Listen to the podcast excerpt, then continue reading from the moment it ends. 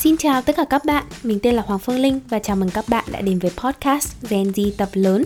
Đây là podcast của một Gen Z chính hiệu, chia sẻ về hành trình tìm kiếm, định vị và phát triển bản thân thông qua các trải nghiệm cá nhân của mình. Một nơi để Gen Z kể, Gen Z nghe về những câu chuyện đời thường và những vấn đề ở độ tuổi tập lớn. Và không để các bạn chờ đợi lâu nữa, chúng mình cùng bắt đầu vào câu chuyện của ngày hôm nay nhé. Xin chào tất cả mọi người, mình tên là Hoàng Phương Linh và chào mừng các bạn đã quay trở lại với kênh podcast của mình.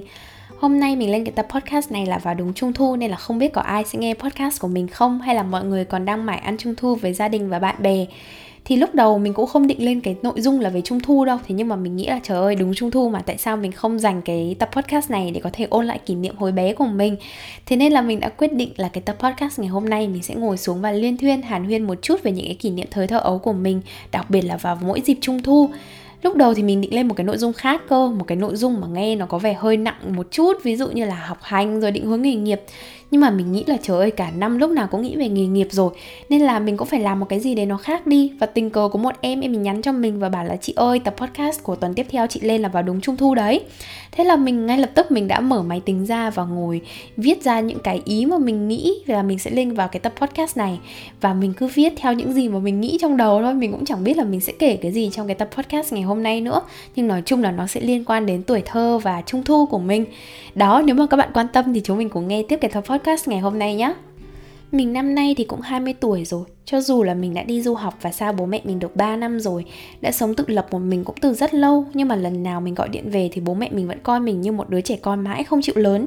Những người xung quanh mình thì cũng đối xử với mình như một đứa trẻ con. Đi làm thì người ta cũng gọi mình là baby, khiến mình vẫn ngỡ mình đang 18 tuổi. Nhiều khi còn nghĩ mình mới 5 tuổi nữa cơ.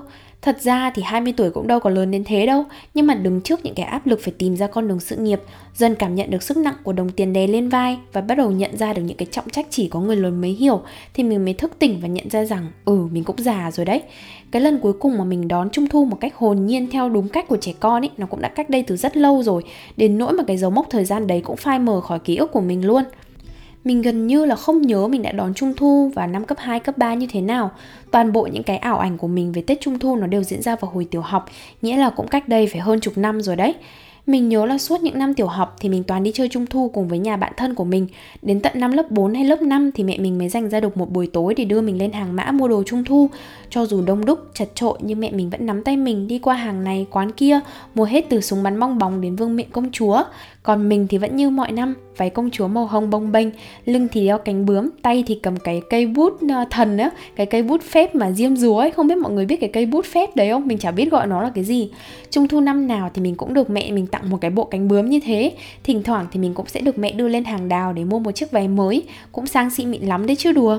Mình nâng niu mấy cái món đồ đấy còn hơn cả nâng trứng nữa và niềm vui cả năm của mình cũng chỉ là chờ đến trung thu để được hóa thân thành công chúa như thế mà thôi. Có lần thì mình để quên cái cây đũa phép của mình ở trên ghế sofa và mẹ mình không biết nên mẹ mình ngồi lên nó và nó gãy bẹp một cái.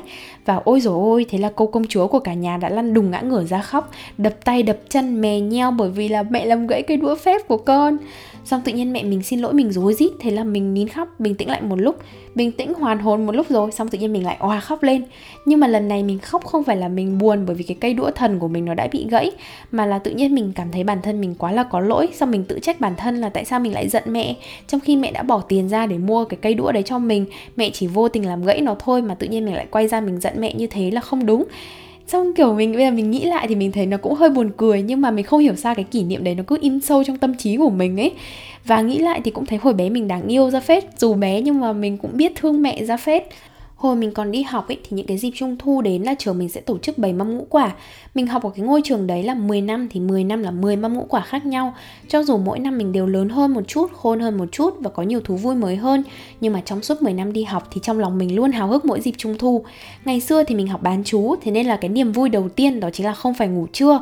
Chỉ cần nghe thấy cô giáo tuyên bố là hôm nay lớp mình sẽ thức trưa để bày mâm ngũ quả là cả lớp sẽ nhảy cẫng lên luôn. Rồi mỗi đứa một tay một chân phụ giúp các vị phụ huynh để có thể làm mấy con chó bưởi này đầy mâm ngũ quả và làm ra cả một cái nông trại các con vật từ hoa quả. Mỗi năm thì sẽ là một cái ý tưởng mâm cỗ khác nhau và chúng mình thường chuẩn bị cái ý tưởng đấy một tháng trước khi trung thu diễn ra luôn ý. Bây giờ nghe cái văn thơ của mình nó có vẻ hơi lùng cùng thế thôi, Chứ còn ngày xưa mình toàn được giáo viên giao cho nhiệm vụ là phải viết văn để giới thiệu về mâm cỗ đấy Trưa thì nhiều khi mình buồn ngủ díu cả mắt nhưng mà vẫn phải ngồi lầm bẩm học thuộc cái bài văn đấy thì chiều còn có thể giới thiệu mâm cỗ cho ban giám khảo nghe. Thế mà năm nào lớp mình cũng đạt được giải cao ra phết đấy. Thế nên mọi người biết là ngày xưa trình độ văn học của mình nó cũng lai láng như thế nào. Không như bây giờ đâu mọi người ạ. Trung thu thì cũng là một trong những cái dịp hiếm hoi mà cô giáo sẽ tuyên bố là hôm nay cô sẽ không cho bài tập về nhà để các bạn có thể đi chơi trung thu. Thế là cả lớp sẽ đứng lên bàn, lên ghế, hò reo banh cả lớp luôn. Đứa nào khi tan học thì ba lô cũng đầy nhóc đồng bánh kẹo thừa sau khi phá cỗ. Trung thu ở lớp xong rồi thì về nhà mình sẽ phá cỗ ở tổ dân phố. Một tuần trung thu thì khu phố mình ngày nào cũng nghe thấy tiếng trống múa lân luôn. Đúng như kiểu là giai điệu tuổi thơ luôn ý mọi người. Đang ngồi ăn cơm mà nghe thấy tiếng trống đấy là vội vã và vội mấy miếng cơm cuối và nhảy thẳng ra khỏi cửa để đi trung thu với bạn. Còn chẳng thèm quan tâm là bố mẹ mình có cho mình đi hay không, cũng quên mất là phải xin phép bố mẹ cứ nghe thấy tiếng trống là nhảy bắn ra khỏi nhà và đi chơi. Thì thật ra là trung thu ở tổ dân phố cũng chẳng có gì nhiều đâu, cũng sẽ chỉ là có bác tổ trưởng tổ dân phố đứng lên phát biểu. Rồi bạn này bạn nọ đứng lên hát, đứng lên múa, rồi phát bánh phát kẹo. Kết thúc sẽ là một màn kéo co mà cả khu phố sẽ súng xít vào cổ vũ ngày xưa hồi mình còn ở Việt Nam ấy, thì mình chưa bao giờ trân trọng trung thu đến thế đâu. Cứ nghĩ nó là một cái lẽ thường tình, năm nay hết thì năm sau nó lại đến. Đến khi mà mình đi du học rồi, gọi là ở một nơi đất khách quê người, thì mình mới cảm nhận được cái niềm vui được ăn trung thu ở Việt Nam. Cái cảm giác này không khác gì cái cảm giác cô đơn khi Tết Nguyên đán đang cận kề đâu.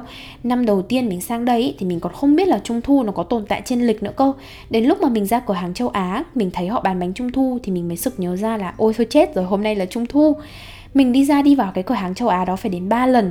Nhấc cái bánh lên, đặt cái bánh xuống cũng phải đến chục lần. Mình mới dám bỏ tiền ra mua. Bởi vì là bánh bên này thì cũng phải 10 đô một chiếc. Mà hồi đấy là cái hồi đầu tiên mà mình có thể kiếm tiền được ở bên này nên cảm thấy rất là tiếc tiền ở Việt Nam ấy thì mình là cái đứa mà ghét cay, ghét đắng ăn bánh trung thu. Ghét ăn bánh trung thu hơn cả ghét ăn mướp đắng luôn ấy mọi người. Thế mà chẳng hiểu sao cái năm đó mình mua cái bánh trung thu đấy về mà một mình mình mình quất hết cả một cái bánh trong một ngày luôn. Mà bánh ở đây nó không ngon như ở Việt Nam đâu, nó vừa khô, vừa siêu ngọt, vừa cứng nữa ấy. nhưng mà chẳng hiểu sao cái hôm đấy mình thấy nó ngon một cách kỳ lạ luôn. Chắc là do tiền mình bỏ ra nên mình thấy nó ngon ấy. Tết Trung Thu năm ngoái thì mình còn phải đi làm đến tận đêm cơ. Về đến nhà thì mình ăn vội chiếc bánh Trung Thu, gọi là vớt vát một chút không khí và có kỷ niệm hồi bé, rồi lại đi ngủ để sáng sớm hôm sau còn đi làm. Năm nay thì là Trung Thu thứ ba mà mình đã xa nhà rồi. May mắn là bởi vì nghỉ dịch, thế nên là mình không còn bị cái cảm giác là trời ơi, cả thế giới đang ăn Trung Thu, còn mình thì phải đi làm bục mặt. Bánh trung thu ở bên này thì cũng đang bán đầy ở cái khu chợ Trung Quốc rồi, Nhưng mà mình cũng chưa dám mua, Phải chờ qua trung thu nó hạ giá thì mình mới mua một cái Để ba chị em về chia nhau ăn. Thế mới thấy cái cảm giác của năm 20 tuổi nó đúng như kiểu là ranh giới giữa tuổi thơ và tuổi trưởng thành vậy. Trong đầu thì mình vẫn nhớ y nguyên những kỷ niệm tuổi thơ Nhưng mà hiện thực thì đã phải biết lo lắng về vấn đề tài chính rồi đấy. Hồi bé thì bánh trung thu đầy nhà mình có bao giờ động vào đâu. Bởi vì toàn là bố mẹ được biếu mà nên đâu có biết trân trọng bánh trung thu là gì. Đến lúc mà mình phải bỏ tiền ra mua thì lại sợ tốn tiền nên cũng chẳng dám mua mà ăn. Thèm quá thì mua một cái, ba đứa chia nhau ngồi nhâm nhi từng miếng nhỏ chứ không dám ngoạm một cái bởi vì sợ hết nhanh mình cũng chẳng phải là khó khăn hay thiếu tiền đến nỗi mà không thể nào mà mua nổi một cái bánh trung thu bên này đâu. Thế nhưng mà một khi mà chúng mình kiếm được tiền rồi ấy, thì chúng mình mới bắt đầu học cách trân trọng những cái đồng tiền đấy và dẫn đến việc là chúng mình không dám tiêu tiền nữa. Bánh trung thu thì nó đã là xa xỉ rồi nhưng mà ít nhất là đồng tiền nó vẫn có thể mua được. Còn có những cái hương vị trung thu ấy cho dù nó hiện hữu nhưng mà có bao nhiêu tiền mình cũng không thể nào mà mua được nó đó chính là cốm. Cốm thì là đặc sản của Hà Nội thì phải. Thế nên là mình không biết là những cái bạn ở vùng khác thì các bạn có biết được cái hương vị này không? Nhưng mà với mình, Trung Thu mà không có cốm thì không thể nào mà trọn vẹn được. Lần cuối mình ăn cốm là cũng cách đây gần 2 năm rồi. Đợt đấy mình có dịp về Việt Nam vào tầm tháng 1 Nên là mẹ mình đã dành cốm từ tận Trung Thu. Ép khô bảo quản nó ở trong tủ đá để có thể chờ mình về. Và sau 4 tháng đến khi mình về mở cốm ra cho vào lò vi sóng quay Thì tự nhiên nó cũng khô queo rồi Nhưng mình vẫn thấy nó ngon bởi vì nó là một phần hương vị tuổi thơ của mình mà. Ở đầu của cái tập podcast này thì mình có nói là mình không nhớ về kỷ niệm trung thu của năm cấp 2, cấp 3 cho lắm. Mọi người biết tại sao không? Là do mình hồi đấy quá là mài học, mình mãi chạy theo những cái điểm số rồi những cái kỳ thi khác nhau, nên ngay cả trung thu mình cũng không buông tha cho bản thân mình. Hồi đấy thì mình cũng sẽ chỉ ngồi vào bàn, ăn một bữa tối rất là bình thường, rồi sang chảnh hơn thì sẽ tráng miệng bằng món chuối chấm cốm. Rồi mình sẽ lại lặng lẽ ngồi vào bàn và nghe tiếng vọng của những màn múa lân qua khe cửa sổ nghĩ lại thì mình thấy đương nhiên là tiếc rồi, nhưng mình kể cái câu chuyện này ra cũng có mục đích cả đấy. Để nếu có bạn nhỏ Gen Z nào đang cảm thấy giống mình hồi đó thì hãy cố gắng đóng sách vở vào và tự thưởng cho bản thân mình một ngày tận hưởng cuộc sống đi nào. Mình biết là sách vở và bài tập thì vẫn còn chất đống ở đấy, làm sao mà có thể đi chơi được.